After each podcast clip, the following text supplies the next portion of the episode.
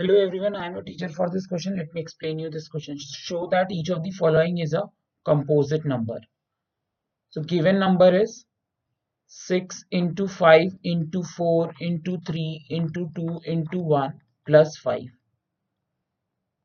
अब इन दोनों टर्म्स में हमारा 5 कॉमन है तो यहाँ बच गया 6 into four into three into two into one और यहाँ तो कुछ भी नहीं है तो प्लस वन तो फाइव इंटू इसको मल्टीप्लाई किया तो हमारा आंसर आ गया one forty four plus one तो ये आ गया five into one forty five और जो आपने वन फोर्टी फाइव का प्राइम फैक्टराइजेशन किया तो five five into twenty nine now as we know, according to fundamental theorem of arithmetic, according to fundamental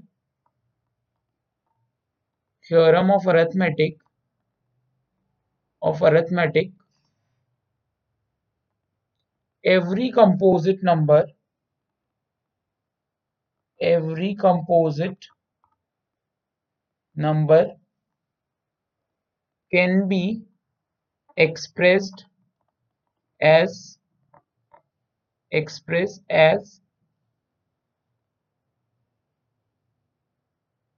prime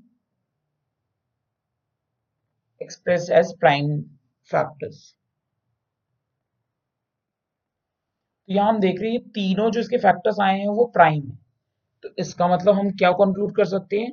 कि ये जो नंबर है given number it is a composite number therefore the given number is composite number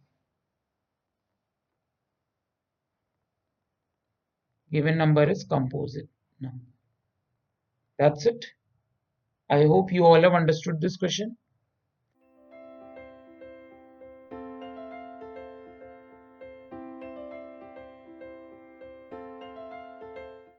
This podcast is brought you by Hubhopper and Shiksha Abhiyan अगर आपको ये podcast पसंद आया तो प्लीज़ लाइक शेयर और सब्सक्राइब करें और वीडियो क्लासेस के लिए शिक्षा अभियान के यूट्यूब चैनल पर जाएँ।